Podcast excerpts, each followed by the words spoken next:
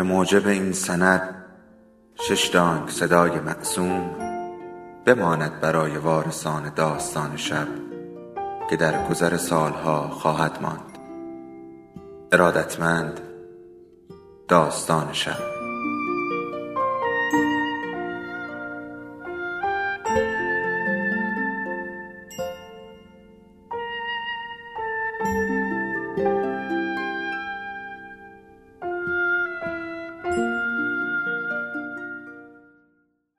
یکی بود یکی نبود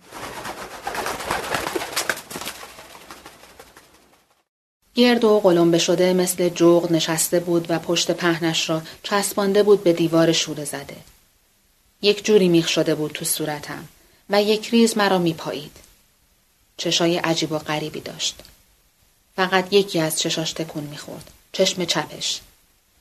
وقتی که کلهاش را یکوری می‌کرد تا بهتر ببیند مردمک چشم چپش سر می‌خورد. مثل تیله چرک گرفته میچسبید گوشه هدقه اما چشم راستش اینجوری نبود. چون تیله مشکی واماندهش بی حالت همان وسط مانده بود و تکان هم نمی‌خورد. طوری که انگار از پشت پیچ شده بود. دلاشوبه گرفتم. بر و بر نگاهش پر از سکوت بود. سکوت را تو این موقعیت بهتر می‌شد شناخت. مثل وقتی که آدم از ترس نفسش را در سینه حبس می کند تا صداش در نیاید و می‌خواهد یک جوری خودش را قایم کند. معلوم است که سکوت همین است که حالا هست. یعنی چندک زده ای روبروی یک آدم گت و گنده که روی چارپای کجکی نشسته و هر وقت پایین تنهش تکان می‌خورد می‌خوای توی چارپای جیر جیرش در میآید. یک متوجه می‌شوی که چند ساعت سم و بکم این ریختی مقابلش نشسته ای و اصلا نفهمیده ای که از صبح زود تا بوغ سگ چجوری تو را زیر نظر گرفته. ننه هم که کلی وقت تو درگاهی نشسته بود و با پر مغنیهش بازی می کرد. یک چشمش تو اتاق بود و یک چشم دیگرش به سوراخ راه پله. اگر کسی وارد خانه می شد، اول صدای پاهاش توی دالان می ترکید و بعد پله های بیریخت ساییده شده صدای کفشا را از راه پله بالا می آورد. در این موقع ما شانه و کله آدمی را می دیدیم که باریک شده بود تا از سوراخ تنگ راه پله خودش را بالا بکشد.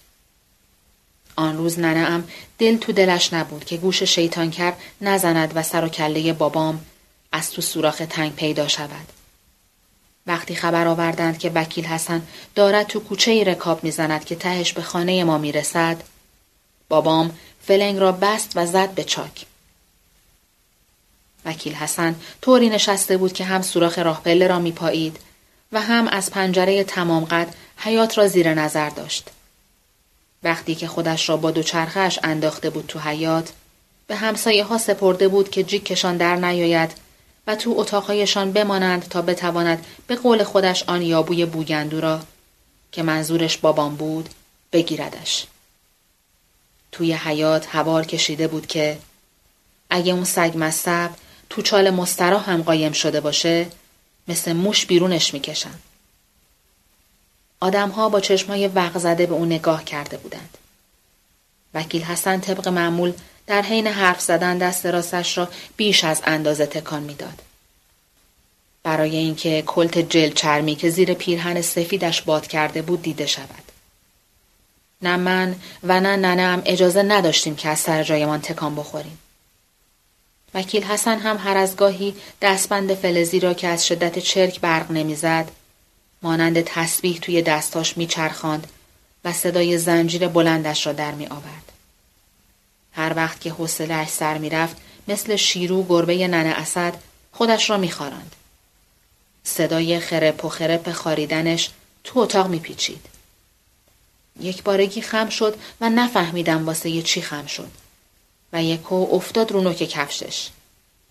هول هولکی برش داشت و چپان تو حفره سرخ نمنمی چشمش. و چپ چپ به من نگاه کرد. همان موقع بود که فهمیدم آن یکی چشم راستش مصنوعی است. هر بار که بیرون می پرید، از ترس نگاهم را می دزدیدم و خودم را می زدم به آن راه. چون می ترسیدم یه وقت قیزش بگیرد و دریوری بگوید. دروغ چرا هر وقت که خودش را میخواراند پیراهنش بالا می‌رفت کلت سیاهی که تو جلد چرمی لطوپار باد کرده بود ما را میترساند. ننم زهر ترک می‌شد. پیش خودم می‌گفتم اگر من و ننم را با آن صاحب مرده که هر دم و دقیقه به رخمان می‌کشید بکشد آب از آب هم تکان نمی‌خورد. بابام همیشه می گفت که این وکیل حسن یک تخم بریده است که آن طرفش ناپیداست. هر وقت که مردمک مصنوعی را شتابان تو چشم خانهش می چپاند، طوری رفتار می کرد که انگار هیچ اتفاقی نیفتاده است. آن را کف دستش می گذاشت و چشمخانه را می چسباند به کف دست. بعد با یک حرکت سریع کلش را عقب می برد و پلک می زد. برای اینکه فکر ما را منحرف کند صدایی از ته گلویش بیرون میفرستاد صدایی خشدار و نصف کاره پس اون شوور کلخر پرشر و شورت بقیه حرفهاش را نمیشنیدم برای اینکه یک چیزی توی کلم تکان خورد و مخم تیر کشید اگر ننم نبود بی هوا شل و ول تلپی می افتادم روی سینی استکانها ننم بعدها گفت از ترس بود که یکو چشات سیاهی رفت. وکیل حسن یک جوری حرف می‌زد که انگار نصف هنجره نداشت. ننم بالا تنم را چسبیده بود و با ترس به سوراخ راه پله نگاه می‌کرد. هوا حسابی تاریک تاریک شده بود. یکو صدای وکیل حسن با هنجره خشدارش خورد تو صورتم. مگه من چه تقصیری کردم که آدم دولت شدم؟ می‌خواستم سری تو سر درارم و یک لقمه نون حلال بخورم. گناه کردم. چه می‌دونستم که یه روز میباز مثل خر سقاها تا بوغ سگ سرگردون کوچه ها باشم واسه گیر انداختنش. آدم که نیست این بی پدر و مادر. یه تخم چموشه. من میباز حالا بغل زن و بچه هام باشم. واسه سنار شاهی باید خیلی ها رو پایید. این روزا همین سنار شاهی برکت خودش رو از دست داده. شده سکه یزید این پولها واسه ما دیگه توفیری نداره به حضرت عباس توفیری نداره. می‌خوای باورت بشه می‌خوای باورت نشه. با هفت سر عائله توی سلدونی میپلکیم. آی مردشور این زندگی رو ببرن که. باز آخر حرفش حالیم نشد.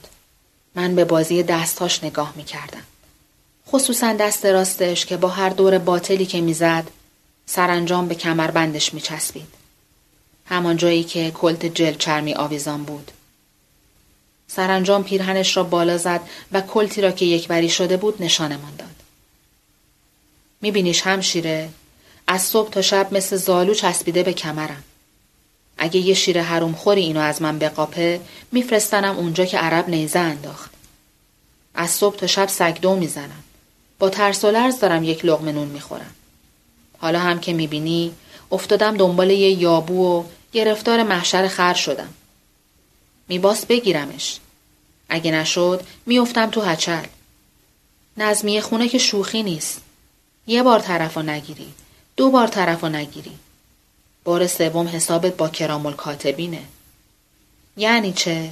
یعنی اینکه تو رو به جای اون الدنگ میندازن تو هلفتونی تا یه چند روزی بازداشتی بکشی.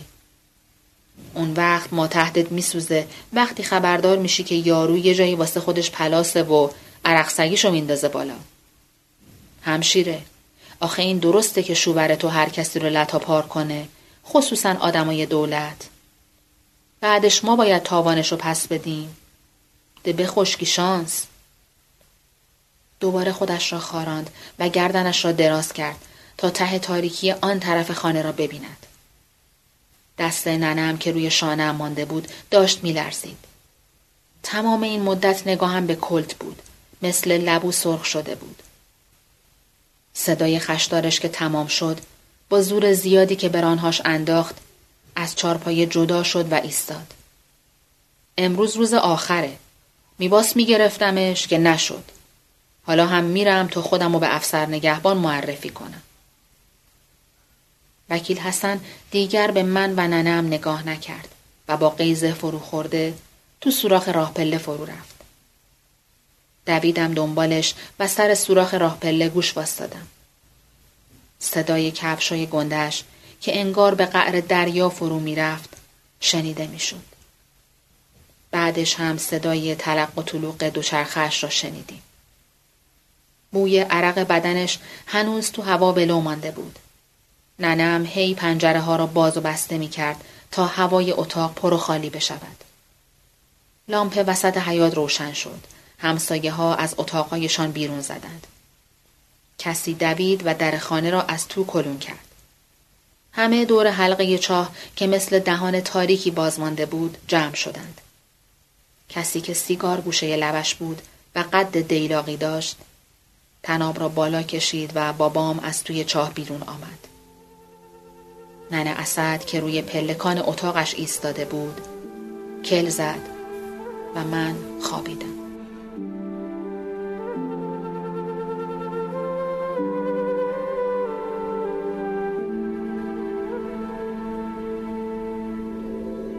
داستان شب بهانه است.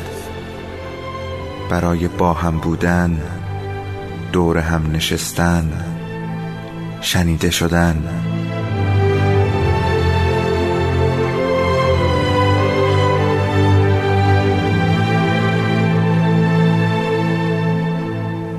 صدای افسانه ها رو میشنویم